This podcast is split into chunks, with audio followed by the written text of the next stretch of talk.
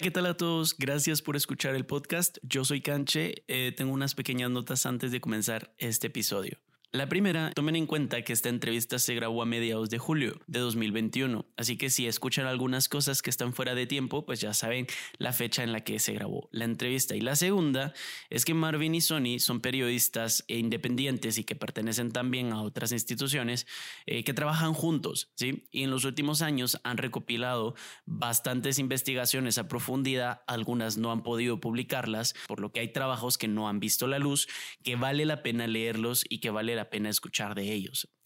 Así que ellos decidieron escribir un libro con 15 investigaciones que hacen a profundidad de investigaciones que ya sea ya las hayan publicado, aunque no de esta manera, o que aún no han publicado. El libro lo pueden comprar directamente con ellos en Instagram o en Twitter, los contactan o pueden pedir su copia por WhatsApp al número 3692 0348. Ahora sí, sin más preámbulo, espero disfruten de la entrevista y si tienen alguna recomendación de a quienes podríamos entrevistar, que me la dejen en Instagram o en Twitter, arroba canchegalindo o por Facebook en mi página Canche Galindo, que es donde estaré subiendo también clips de las entrevistas y en YouTube también como casi adulto en el canal del podcast.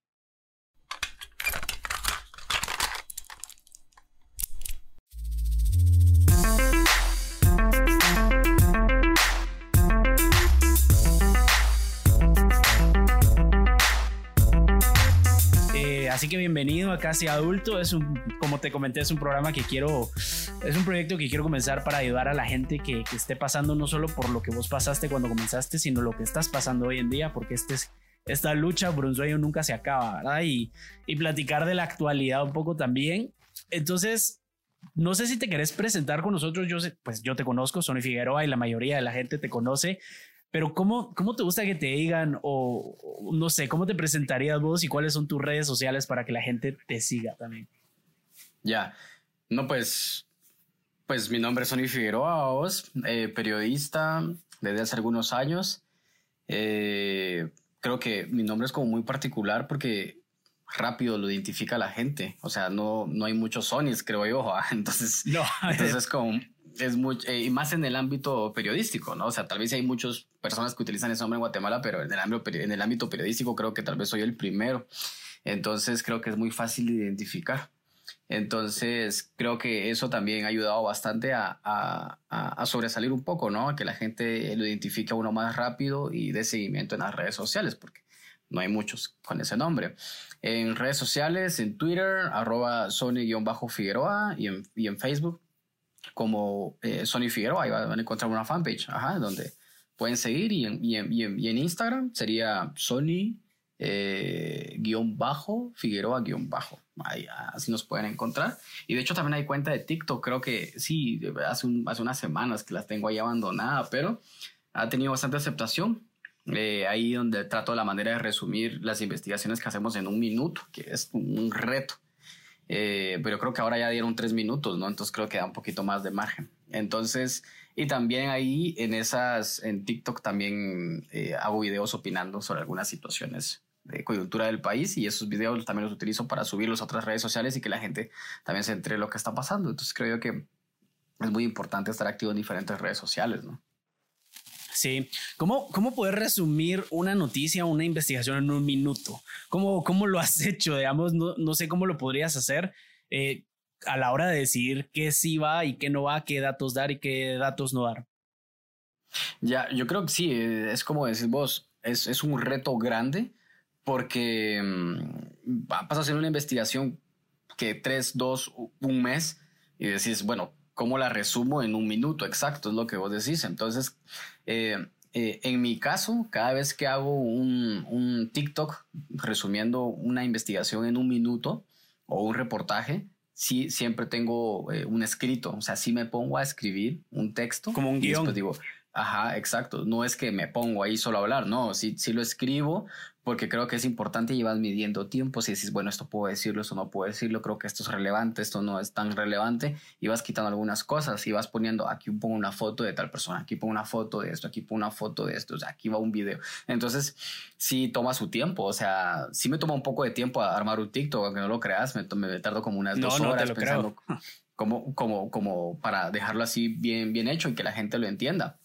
Y tener así como un punch al, inicio o a que la gente diga, ah, mira qué interesante y que se quede ese minuto viéndolo. Entonces, sí, sí, sí, sí, sí, sí se elabora bastante, o sea, sí, sí se toma su tiempo.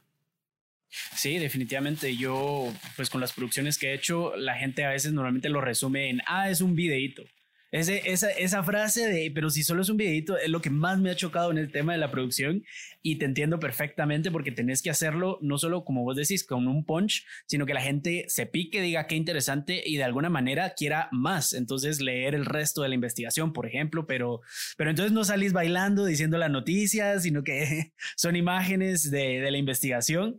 Eh, y te pregunto, ¿crees que esto vaya a ponerse de moda entre periodistas? ¿Crees que esto pueda llegar a ser hasta cierto punto el futuro de una investigación o de la investigación periodística.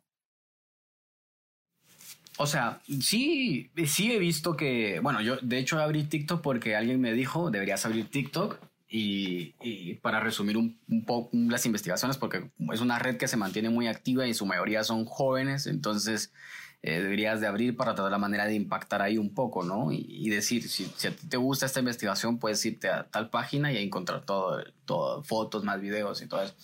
Entonces, eh, eh, sí, he visto que periodistas se han estado sumando como a esto y, y también algunos medios independientes en su mayoría, ¿no? Como Plaza Pública, No Ficción, han estado, La Cuerda, han estado haciendo esto. Entonces, em, y está bastante bien. Pero yo, lo que yo sí me he dado cuenta es que, que sí hay que tener como mucha eh, originalidad a la hora de hacer esos videos, porque si no vas a hacer más de un montón, ¿no? Ajá. A mí lo que me ha ayudado, creo yo, es de que como tenía muchos seguidores en otras redes sociales, al decirles, miren, estoy haciendo una cuenta de TikTok, si quieren seguir, vayan. Entonces creo que mucha gente de esas se fue a seguir, ¿verdad? Porque tenía muchos seguidores en otras. Entonces, eh, sí, pero yo no creo que tal vez sea el futuro, porque al final sí es necesario hacer una investigación, un texto enorme, ¿no? Pues explicando, poniendo documentos, poniendo videos, fotos, eh, audios y todo eso. Entonces creo que en un minuto, si no creo que se pueda o al menos que algún medio salga, bueno, que ahora tenemos tres minutos y que al menos un medio ahora salga y la reviente y, esa sea su, su, canal principal de información. Sería interesante. Yo, yo, yo en lo particular sí no utilizaría TikTok como una forma de ahora dedicarme a hacer investigaciones, porque creo que, que, se pierde lo emocionante de un texto, ¿no? de estarlo leyendo. Y en cambio en TikTok no es como que puedas regresar al minuto, si te dan tres minutos ahora, puedes regresar exactamente al minuto uno y medio y desde ahí otra vez empezar a reproducir. Tienes que ver todo el video completo, si no estoy mal. Entonces, en cambio en el texto es como que si no te quedó claro algo, puedes regresar tranquilo el texto y, repetir ese párrafo y decir, ah, genial, perfecto, ya, ya, ya, ya me, ya me acordé de en qué parte de la investigación se menciona un nombre, un, el nombre de un edificio, el nombre de una institución, el nombre de un funcionario, el nombre de una persona, un familiar de alguien. Entonces, yo sí creo que eso da muy buena herramienta, pero no creo que vaya como a suplantar una página web donde puedes presentar una investigación. Ya, sí, mira, más adelante vamos a, tocar el tema también más a fondo de redes sociales en general, ¿verdad? No solo TikTok, porque pues hay mucho, hay muchísimo en donde se está trabajando periodismo digital, digamos. Pero, pero te quería preguntar, ¿conoces eh, a este periodista de que trabajó en Vox? En Vox, pero esta página como Vox News, que tiene como un logo amarillo. No sé si lo has conocido, estoy seguro que lo has visto porque es una página muy, muy buena que desarrolla videos, desarrolla noticias, podcast, eh, que es estadounidense. Hay un periodista que hacía un segmento que se llamaba Borders de Fronteras, que se llama Johnny Harris, se llama el periodista. Sí, sí, sí, sí. De hecho, o sea, son producciones súper elaboradas, pues. Sí, eso te O sea, o sea, ese ya es otro nivel, o sea, ese es otro nivel, ¿no? O sea, pero lo hace él, digamos, él aprendió a hacerlo. De hecho, yo estaba en prácticas para, para poder sacar un canal así. Eh, eh, es definitivamente es un trabajo muy complicado. Cada minuto de animación es probablemente horas, horas que, que lo he intentado hacer y es de aprender primero. Pero eh, ese para mí es una referencia de cómo podría llegar a ser el periodismo para jóvenes, tal vez no tanto para generaciones anteriores, pero para jóvenes el poder que sea como el gancho, ¿verdad? Que sea como ese, ese gancho que te jale al artículo que te jale a la página, porque sus videos se volvieron documentales. Para empezar, ya sube videos de 20, 30 minutos, muy bien editados. Eh, y tiene 1.5 millones de seguidores. Entonces, hasta cierto punto, si resumís ese video de 20 minutos en un video de un minuto, como que cada video más corto te va enganchando uno más largo hasta llegar a la noticia, pero va a ser muy difícil pasar por todos esos, canales y llegar hasta, hasta la esencia, que es lo que vos querés, digamos, no, no que se queden con leer titulares, sino que vayan a la noticia, que es lo, lo más difícil. Eh, para empezar con un tema de periodismo, ¿De dónde viene toda esta motivación para convertirte en periodista? Porque sos una persona bastante joven eh, y ya sonas muchísimo en las noticias eh, del país. Claro, Guatemala no es un país muy grande, pero tiene mucha competencia en periodismo. ¿Y, de dónde nace esta motivación? ¿Hubo algún día, algún evento, algo que te hiciera decir, yo quiero contar historias, yo quiero investigar? Pues fíjate que yo creo que podría resumírtelo eh, de esta forma. y siempre lo digo cada vez que me hacen esa pregunta eh, yo crecí en una zona roja de la ciudad de Guatemala y para ser específicamente el Paraíso 2, zona 18. O sea, un lugar muy conocido por, por, por, por, la gente en Guatemala, ¿no? Que dice, ay, pues del paraíso. Rápido te ponen ese calificativo. Entonces, yo crecí en el Paraíso 2, viví ahí durante 25 años, eh, toda, toda, toda mi vida prácticamente, y obviamente estudiando en el sistema público. Entonces, eh, pasaba situaciones que creo que muchas personas las han pasado, el tema de la falta de escritorios, falta de pupitres, falta de docentes, falta de insumos, los baños de las escuelas no funcionan, eh, no, hay, no, hay, no hay agua potable, en fin, tantas precariedades. Y obviamente eso, sumado al sistema eh, de salud público también, yo ahí en el Paraíso 2 hay una, hay una clínica periférica del Ministerio de Salud y yo de niño sufrí mucho de temas de asma. Entonces también sí me noté muchas estas precariedades, ¿no? A la hora de que a mí me daba un ataque de asma, me llevaban ahí y a veces sí había salbutamol y a veces no había salbutamol. Entonces, eh, o mi papá tenía que irlo a comprar a la, a la, farmacia y llevarlo ahí y que me hicieran las nebulizaciones. Entonces, un montón de situaciones eh, eh, que obviamente uno de pequeño solo las veía y tal vez no las entendía y mientras uno iba creciendo ya iba comprendiendo que dinero siempre ha existido. Pero también hay ladrones, ¿no? Esos ladrones de cuello blanco que hacen, que hacen, que cometen actos de corrupción en la administración pública y hace que esa esos recursos nunca lleguen a los lugares que más los necesita. Entonces, eh, conforme uno va creciendo, va entendiendo eh, esa situación. Y también lo mismo sucede con el tema de la inseguridad. Entonces, eh, eso, es lo, eso, eso es lo que pasaba. Entonces yo decía, sería interesante averiguar o explicar la corrupción que existe dentro del Estado y explicar cómo eso afecta a las personas de día a día. Y si tal vez no logro explicar cómo afecta a las personas del día a día, al menos voy a revelar cómo la corrupción existe y que la gente ya saque sus propias conclusiones de que por esa corrupción es de que no hay agua potable, no hay buenas carreteras, no hay eh, buenas escuelas, no hay buen sistema de salud, eh, hay inseguridad. Eh, entonces, prácticamente esa conciencia se va creando desde pequeñito, desde 6, 7, 8 años, y mientras voy creciendo, voy desarrollando ese, ese criterio más de analizar y comprender la situación del país. Y cuando se me da la oportunidad ya de diversificado, ir a estudiar una carrera universitaria, y me doy cuenta que existe el periodismo como tal, es cuando digo, es mi momento. O sea, es mi momento de, irme puliendo y, lograr eh, el objetivo. Pues obviamente uno cuando tiene 18, 19 años, su objetivo es llegar a, a ¿qué te digo yo? Uno como eh, toda la vida creció viendo los canales 3, 7, 11 y 13 y todos esos, uno creía que lo, que lo que esos canales te contaban era la realidad del país, pero mientras uno va leyendo y todo, se va dando cuenta que tergiversan la realidad.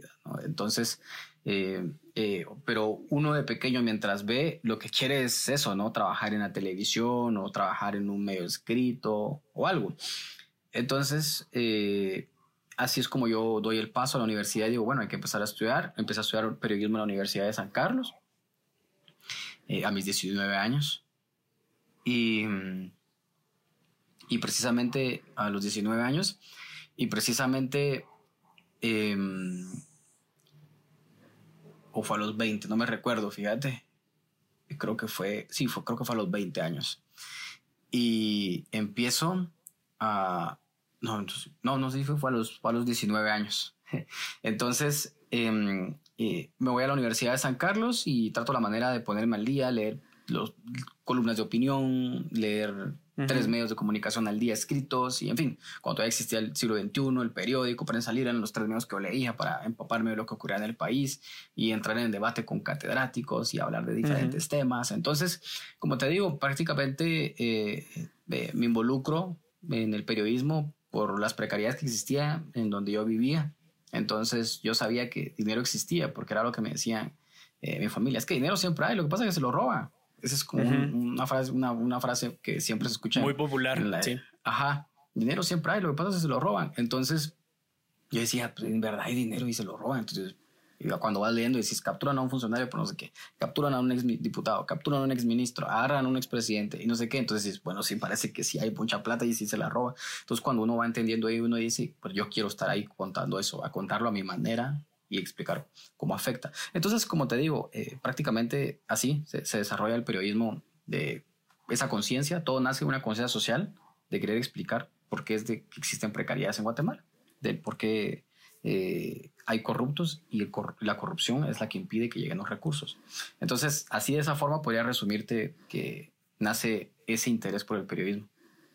Ya, sí, es interesante que me digas eh, que lo que nació en vos es la idea de querer contar las cosas o contar la verdad, porque también te digo, eh, yo estudié ciencia política eh, y relaciones internacionales, me, me, especialicé en comercio más que, que en la política, pero cuando yo entré a la carrera, mi idea era a mí siempre me dijeron lo mismo, dinero hay, pero se lo roban, pero también me decían, es que no se puede cambiar la corrupción, no se puede cambiar el gobierno, porque está tan enraizado todo que es imposible, o sea, por más que tengas esta idea y esta buena voluntad de llegar y que uno diga, es que yo quiero cambiar las cosas, no se puede. A mí siempre me dijeron eso, no se puede cambiar, es algo que no se puede cambiar, por lo que en mí lo que nació no fue una idea de querer contar la verdad como fue en vos, sino que querer cambiar las cosas y por eso decidí estudiar pues lo que terminé estudiando, pero me parece interesante cómo vos te fuiste por el camino de querer contar las cosas. ¿Nunca pensaste en estudiar ciencia política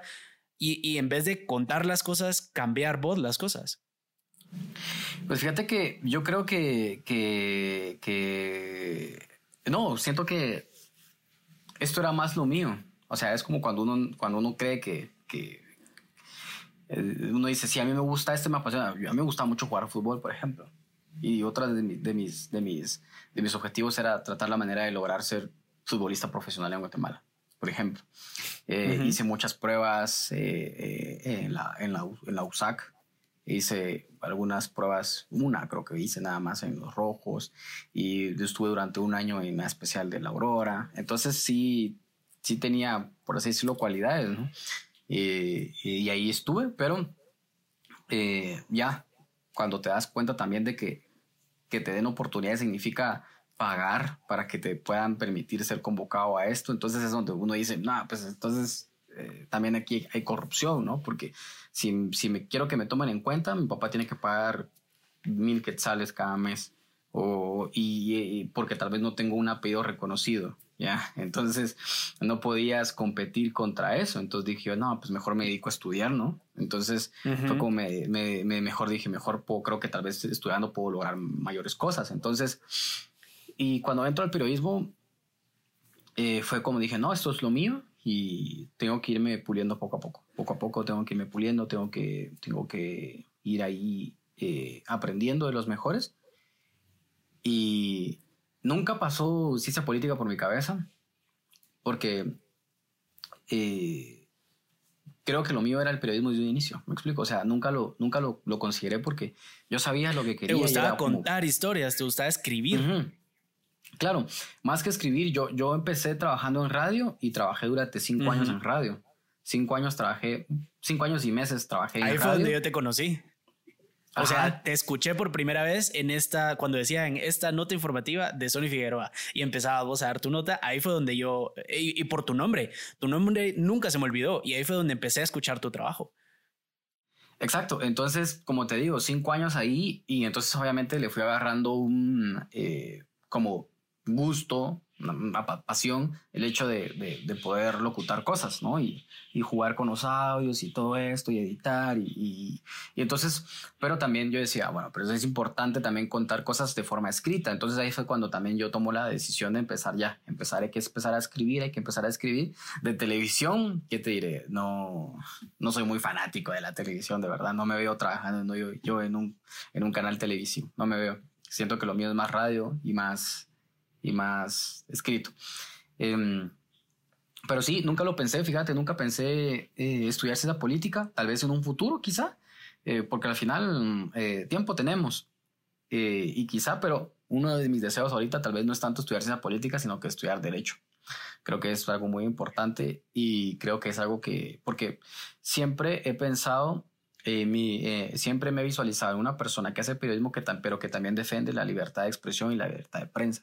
Entonces, qué mejor que tener un abogado que fue periodista y que defienda la libertad de expresión y prensa, que tiene más contexto de cómo es el trabajo periodístico. Entonces, ese es mi objetivo, ¿no? Que, que ya, ya grande, más grande, sea periodista y abogado.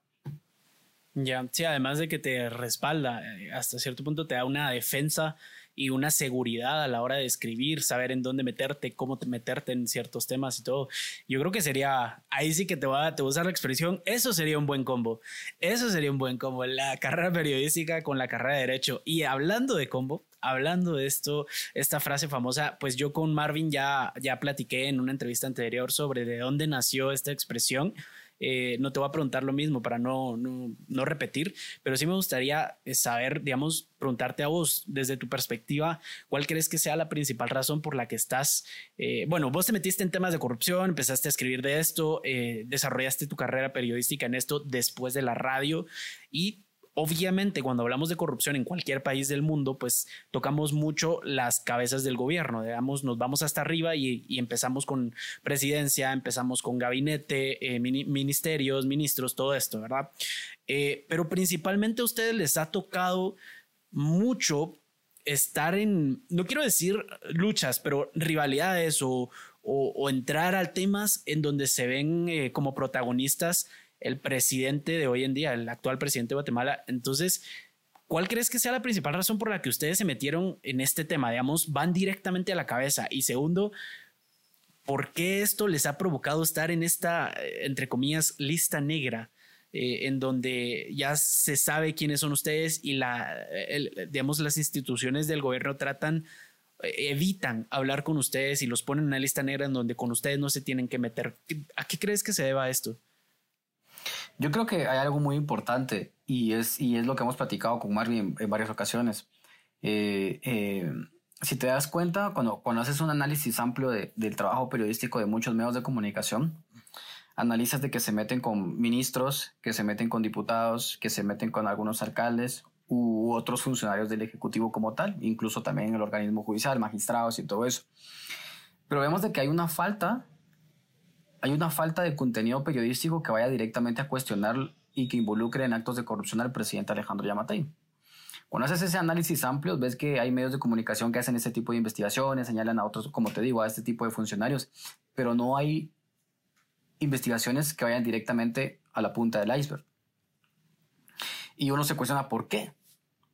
Y ahí es cuando te das cuenta del poder que tiene esta figura como presidente la injerencia que puede tener en diferentes medios de comunicación, que no permite que salgan algunas publicaciones.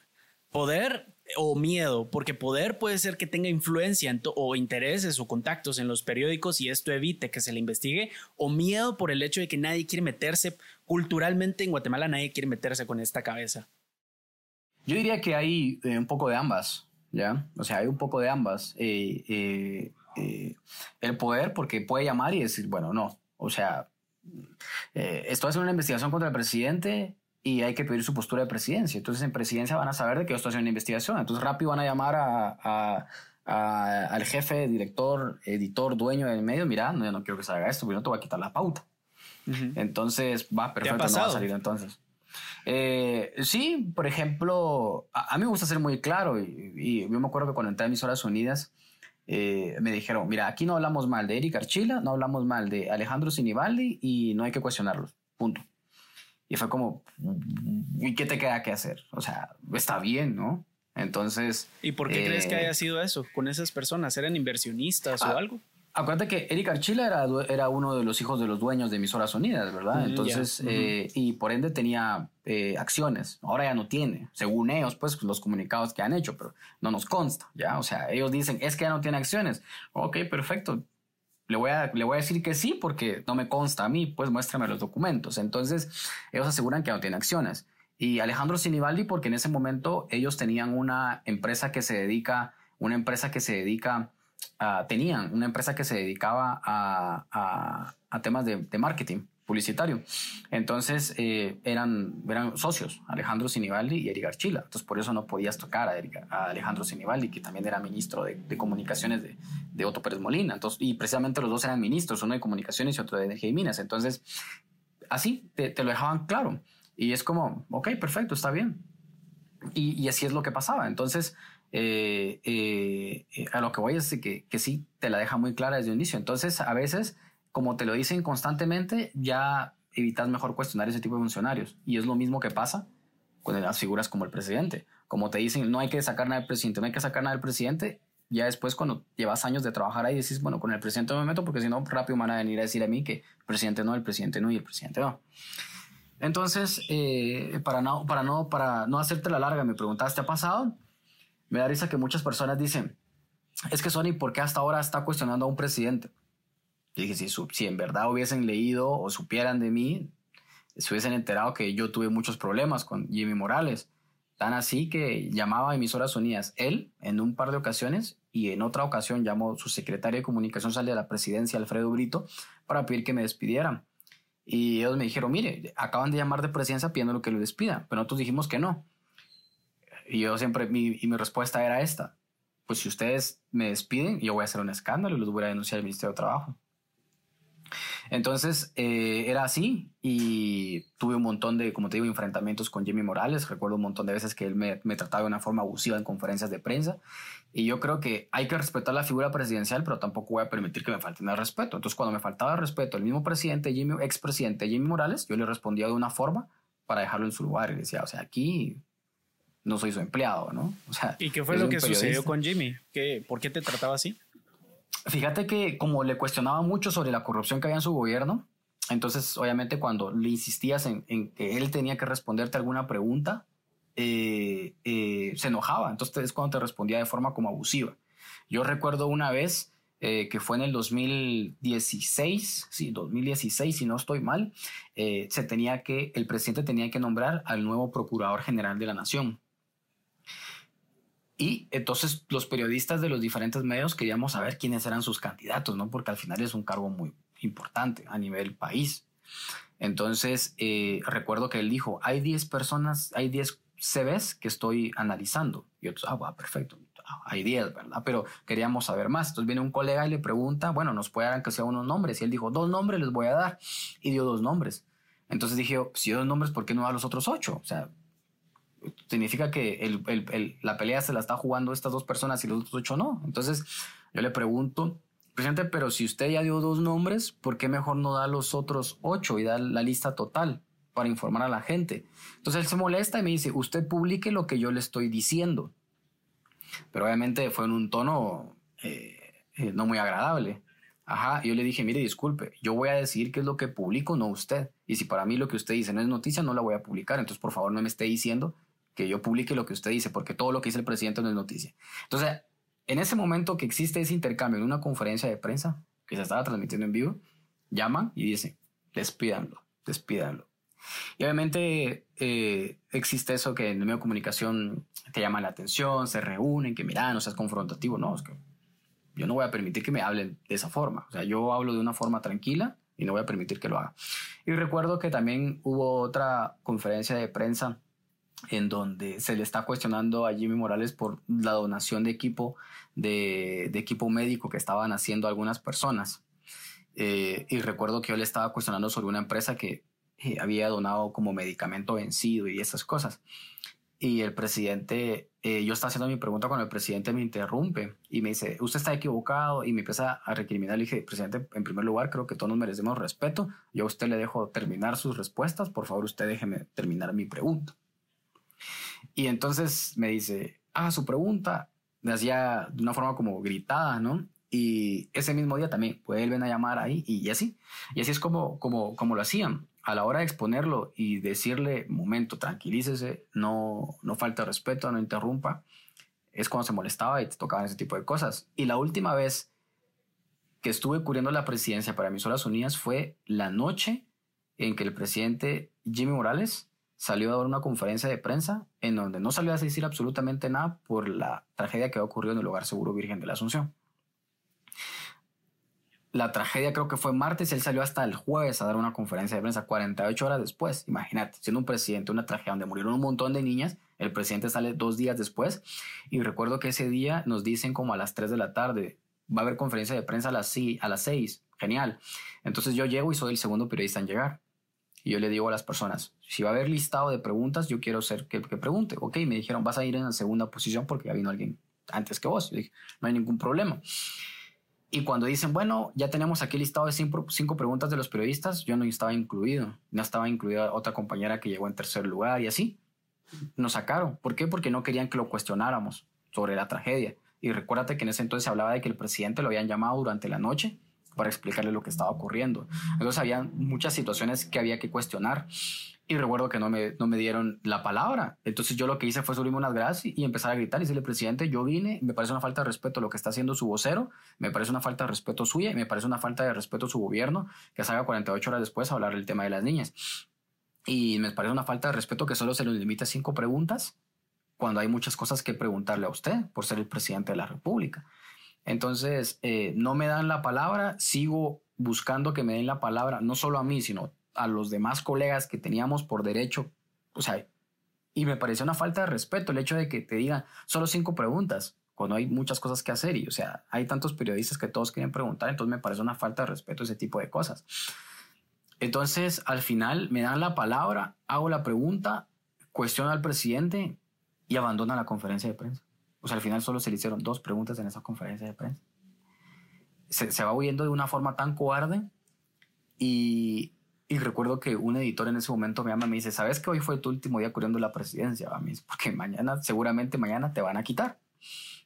Yo le dije, sí, pero me voy con la satisfacción de que, de que al menos le dije lo que pensamos todos, que es un abusivo y que le falta respeto a nuestra profesión. Y en efecto así fue. Sí. Y en efecto sí fue. Eso fue jueves. Recuerdo que llegué viernes en la mañana y me dijeron, mire, usted ya no cubrió presidencia. Y a los meses salgo de Estados Unidos, por lo mismo. Hey, solo quería tomarme un momento para agradecerte por escuchar la entrevista.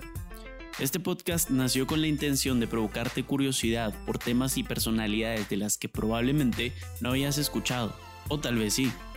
Recuerda que en mi página de Facebook, Canche Galindo, y en el canal de YouTube, Casi Adulto, podrás encontrar videos de las entrevistas, fotos y otro tipo de contenido del programa. También puedes escribirme directamente en Instagram o Twitter a arroba canchegalindo para sugerirme historias o temas para nuevas entrevistas o investigaciones. Ahora sí, regresemos a la charla. Eso fue, ¿crees que todas estas como encontronazos con el, con el expresidente hayan sido personales, digamos, con él como Jimmy Morales o con él como presidencia? ¿De dónde crees que venga toda esta agresividad o rechazo hacia, hacia los periodistas? Yo creo que su agresividad y rechazo a los periodistas se da desde que eh, la CICIG saca el caso de corrupción donde involucra a, a su hijo y hermano eh, y los medios de comunicación trasladan la información. El rechazo y enojo hacia los periodistas se da cuando, cuando salen los casos de corrupción en donde él está involucrado por financiamiento o sea, como a nivel personal. Esto es más a nivel personal que él se sentía atacado como persona, no como presidente. Quizá, ahí sí que es cuestión de él, pero yo creo que eh, él entró a un inicio como muy anuente a los periodistas, sí, que mis amigos periodistas y todo, y pues bueno, está bien, si él nos considera sus amigos, allá él, decía yo, no, yo hago mi trabajo. Pero cuando ya sale todos estos actos de corrupción de su administración y se le cuestiona es cuando ya cambia. Ya a lo que voy es de que todo a un inicio es como una luna de miel, ¿no? Pero ya después cambia porque al final los medios revelan la corrupción que existe en su gobierno. Entonces, Em, eh, y lo mismo con Yamate, empezó bien y no sé qué, se le empieza a cuestionar y no sé qué, cambia y, se vuelve un tipo totalmente diferente. O saca a luz lo que en verdad es. Entonces, em, con Yamate, ¿cómo fue? Con el presidente actual, ¿cuál fue el, el, problema. ¿Cómo le llamarías vos? ¿Le llamarías encontronazo? ¿Le llamarías rivalidad? Eh, porque ya es eh, hasta cierto punto personal, porque es directamente con, contigo y con, con Marvin. Entonces, ¿de dónde nace esto? ¿O cuál crees vos que es la razón por, por la cual estaría esta, esta rivalidad, digamos? Fíjate que yo creo que eh, yo recuerdo que la primera vez que, que como confronté al presidente para cuestionar algunas cosas, eh, fue en febrero del 2020. Todavía no había ni pandemia. Él sale, él sale a hablar que encontraron pan que, costaba como a 16 quetzales la, fila de pan francés. No sé si te recuerdas. Y que, todo el, y que, todos, los, y que todos los medios publicaban eh, Saas compraba pan a 16 mm, quetzales la fila. Entonces, los medios ahí fallaron. Los periodistas ahí fallaron. Porque yo decía, solo porque lo dijo el presidente significa que es verdad.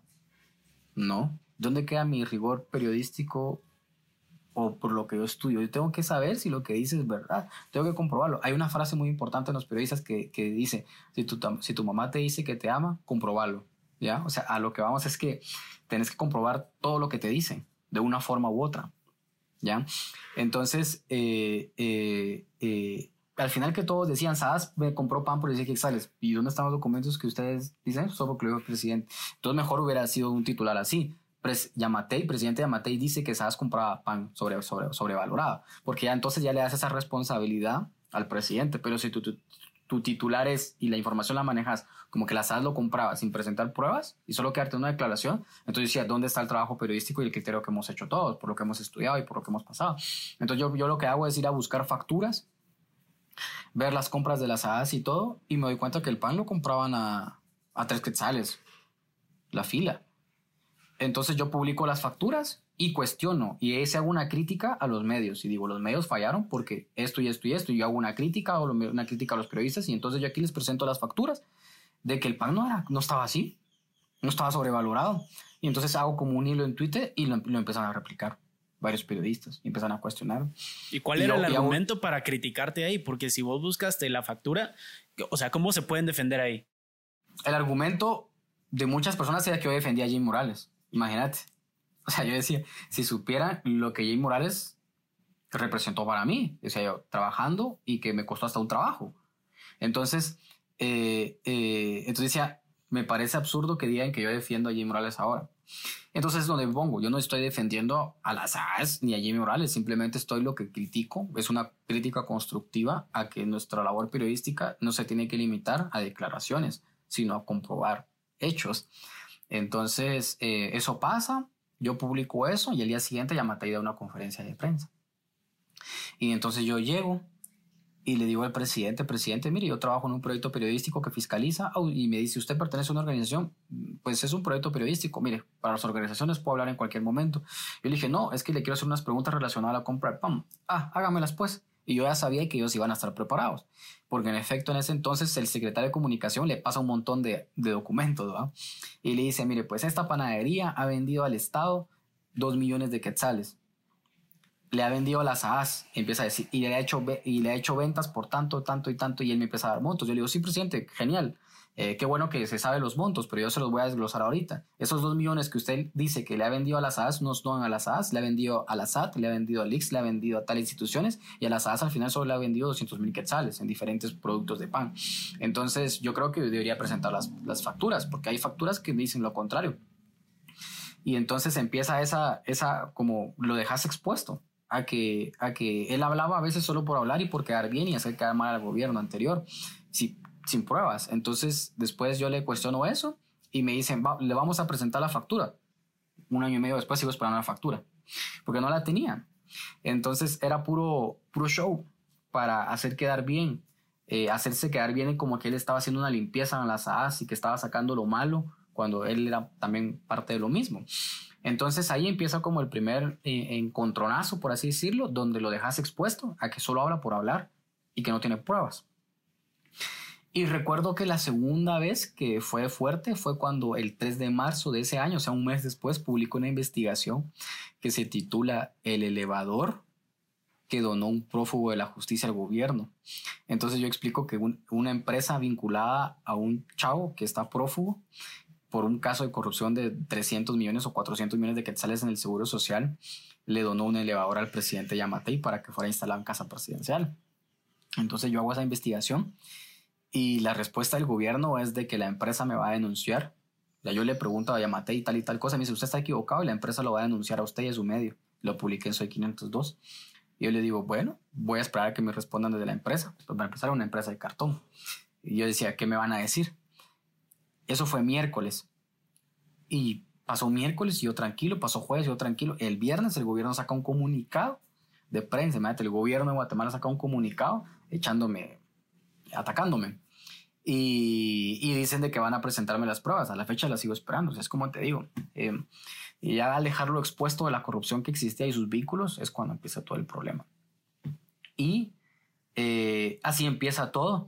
Así empieza todo. Y Marvin por su lado también iba sacando cosas del presidente como tal eh, eh, en prensa libre. Y al final llegó marzo y los dos decidimos unir mejor fuerzas de 2020 y así es como empiezan empezamos las publicaciones en marzo de 2020. En marzo de 2020, sí. De hecho, eh, una de, los, de las investigaciones que mencionó Marvin, que para él es una de las mejores que ha hecho, eh, es sobre la finca, si no estoy mal, que, que el presidente compró a su propia familia y que también crearon una carretera, desarrollaron un proyecto de carretera para llegar a esta. Eh, para vos, ¿cuál sería, digamos, la que vos llamarías como tu mejor investigación en este tema, en este último periodo? Porque es, digamos, has crecido un montón como periodista a nivel nacional, digamos, en tu nombre, desde que te has enfrentado con el presidente directamente en este año y medio que lleva de, periodo, ¿cuál crees que haya sido como la mejor, la que te haya puesto por encima de los demás periodistas? Yo diría que, que, bueno, más que encima, diría yo que simplemente ha revelado algo muy, eh, eh, algo muy eh, como ah, polémico. podría decir? Sí, no, algo grave. Yo diría que más que poner encima de los periodistas es algo que ha revelado algo muy grave, algo muy delicado. Es lo de la finca. Coincido con Marvin en ese sentido. Porque cuando eh, analizamos el contexto, analizamos la situación, Alejandro Yamatei no tenía plata durante la campaña. No tenía plata. Eh, nos hemos reunido con muchas personas para conocer un poco del contexto de Alejandro Yamatei y las personas que lo rodean y Alejandro Yamatei no tenía plata, andaba vendiendo propiedades, vivía en propiedades arrendadas. Y al comprar esta finca, valuada en más de 20 millones de quetzales, y que se construya una, una eh, carretera en 58 millones para beneficiar esa finca, es una, situación muy grave cuando lo ves. Eh, eh, entonces al final creo que es uno, yo creo que es es el trabajo más en el que nos hemos tardado más tiempo al menos yo particularmente me he tardado más tiempo, eh, eh, al que tiene una situación muy grave y además porque involucra al mismo presidente de la República. Eh, en esta investigación nos tardamos seis meses porque todo empieza como chisme, como rumor y lo importante, el reto es demostrarlo con documentos y con declaraciones. Entonces, Sí, yo diría que este es el trabajo más completo que hemos hecho, no porque los demás no sean completos, sino que porque eh, eh, eh, ha sido el trabajo más, y, ni siquiera es el más extenso, hemos hecho trabajos más extensos, me refiero a, cantidad de, de, palabras, de investigación, Ajá. sino que me refiero a que es el trabajo más extenso en, en cuestión de tiempo. Esa investigación la empezamos a abordar, si no estoy mal, a finales de mayo del 2020. Empezamos a, investigar y averiguar. Imagínate, la presentamos el 25, 26 de noviembre de 2020, o sea, junio, julio, agosto, septiembre, octubre, noviembre, seis meses. Entonces, todo empieza como un rumor, que alguien, que alguien se acerca a otro colega periodista y, le dice, usted debería investigar tal cosa. Y esta persona le responde, fíjese que yo no me dedico a hacer eso, pero le voy a decir a unos colegas que sí se dedican a investigar. Tal vez yo en algo. Perfecto, dígale. Y esa persona me avisa. Yo le digo, bueno, voy a tratar la manera de averiguar algo. Y después alguien en Twitter, de forma anónima, me escribe, mira, fíjate, querías investigar tal cosa. Entonces dije, ya dos personas me están diciendo que investigue un tema. Entonces nos hace demasiado ruido con Marvin y decidimos, hay que ir a Santa María de Jesús. Hay que irnos un fin de semana, hablar con la gente. Y así es como empieza todo. Y ya lo demás es historia. Eh, eh, ¿Y cómo decidís, digamos, cuánto tiempo investigar? ¿Cómo decidís hasta qué punto, digamos, hasta aquí? O sea, porque si seguías investigando, o sea, me decís que eran de mayo a, diciembre, noviembre, a fines de año, pues ocho meses, ponete en promedio. Eh, pero si seguías investigando, estoy seguro que hubieras encontrado más. ¿Cómo decidís cuándo, de, cuándo la investigación ya está terminada y lista para entregarse? Cuando ya demostras un hecho como tal. Y puedes ir investigando como más. Eh, pero yo creo que ahí había llegado ya a su, a su tope, me explico porque eh, eh, había llegado a su tope porque ya habíamos documentado el hecho de que la finca le pertenecía a los primos maternos de Yamatei. Habíamos documentado que la, construcción de la carretera, a qué empresa se le había adjudicado, desde cuándo habían empezado los trabajos, cuándo en ese momento habían dado por adelantado la carretera. Eh, habíamos, ya, habíamos, ya teníamos los documentos de la, de la finca como tal, fila, folio, finca y libro teníamos eh, los documentos de compra de la finca por parte de la familia, teníamos quién era el actual administrador de la finca, teníamos eh, qué otros negocios tenía la, familia eh, Falla González, González Falla, perdón, y te digo, teníamos fotos porque además entramos a la finca, una persona nos deja entrar y entonces entramos y pudimos documentar. Y que es las fotos que la gente conoce. Entonces, eh, teníamos un montón de cosas, teníamos testimonio, nos reunimos con gente muy cercana al presidente, pedimos la postura de la presidencia y ya teníamos un árbol, genealógico que nos tocó armar. Eso fue lo que tal vez, eso tal vez fue lo más difícil, fíjate, de esa investigación. Armar el árbol genealógico de la familia. ¿No crees que ¿No crees que eso pueda tocar el tema de ser una investigación en el ámbito personal del presidente y no tanto lo profesional? ¿Cómo lo calificarías vos? Porque me dijo Marvin con él hablamos un poco sobre el tema de, Miguel Martínez y yo le había preguntado, que es algo que tengo que, preguntar porque es algo que causa mucha curiosidad, el tema de la relación, la naturaleza de la relación entre el presidente y el ex director del centro de gobierno. Y él me respondió que eso es un tema personal de su vida, pero me estás hablando también del, del árbol genealógico. Entonces, ¿dónde queda esa línea? ¿Hasta dónde dibujan ustedes esa línea del tema personal? y el tema de carrera profesional, digamos, del, del presidente. Te voy, a, te voy, a, explicar aquí por qué era importante crear un árbol genealógico, para entenderse. Nosotros teníamos que identificar y explicar que los dueños de la finca eran primos del, del presidente, ¿sí? Y de que se estaba construyendo una carretera para favorecer esa finca. Y que un sobrino del presidente era el, era el administrador o el gerente de esa finca. Entonces era importante crear este árbol genealógico para explicar a la gente ese vínculo familiar. Entonces, era importante decir de dónde surgen los abuelos de Yamatei y qué hijos tuvieron y cómo se desprende para decir, ah, aquí está el vínculo de cómo son sus primos y aquí está el vínculo de su sobrino. Entonces, como te digo, era, era más una cuestión para demostrar el vínculo familiar y cómo la familia se estaba beneficiando. Entonces, si tú quieres demostrar algo, yo puedo decir, sí, es que solo porque es falla, es algún primo o algún primo. Tienes que explicar de quién es ese, de, de quién es, de, de, de, qué tío nació ese primo. ¿Me explico? Tienes que demostrar ese vínculo, porque si no, yo puedo decir fácil que solo porque eh, tu apellido sea igual al de alguien más, digo, son primos. Entonces, como podríamos decir que mientras sea relevante para la noticia y como un dato, eh, entendiendo que la objetividad no existe, podríamos decir que este dato tiene hasta cierto punto, ustedes le dan objetividad a la hora de que respalda la teoría y da, eh, comprueba lo que ustedes están hablando, sí se podría meter entonces un periodista al tema personal, a la vida personal de una persona, a la vida personal de una persona, que valga, la redundancia, ¿sí? Sí, pero acuérdate que con esto no es que te metas directamente a la vida personal de la persona, porque meterse a su vida personal es, es contar cosas que tal vez no tienen relevancia en el ámbito público. O sea, yo, por ejemplo, eh, eh, por ejemplo, si el presidente de Amatei vive o no con su esposa, eso a mí no me interesa. A menos de que querrás saber cómo es, eh, digamos, cómo se vive en esa, en esa casa, digamos, que se gasta, eh, quiénes trabajan ahí. En ese caso, pensaría yo, es, una pregunta, en ese caso, pensaría yo que ya tocarías ese tema o no. ¿Cómo es la dinámica de la relación? Por ejemplo, eh, quién le paga a quién en, el, en términos de los trabajadores de la casa. O sea, siempre hay una forma de justificar meterte con la vida personal a la hora de, de, que hayan, por ejemplo, eh, em, dinero público.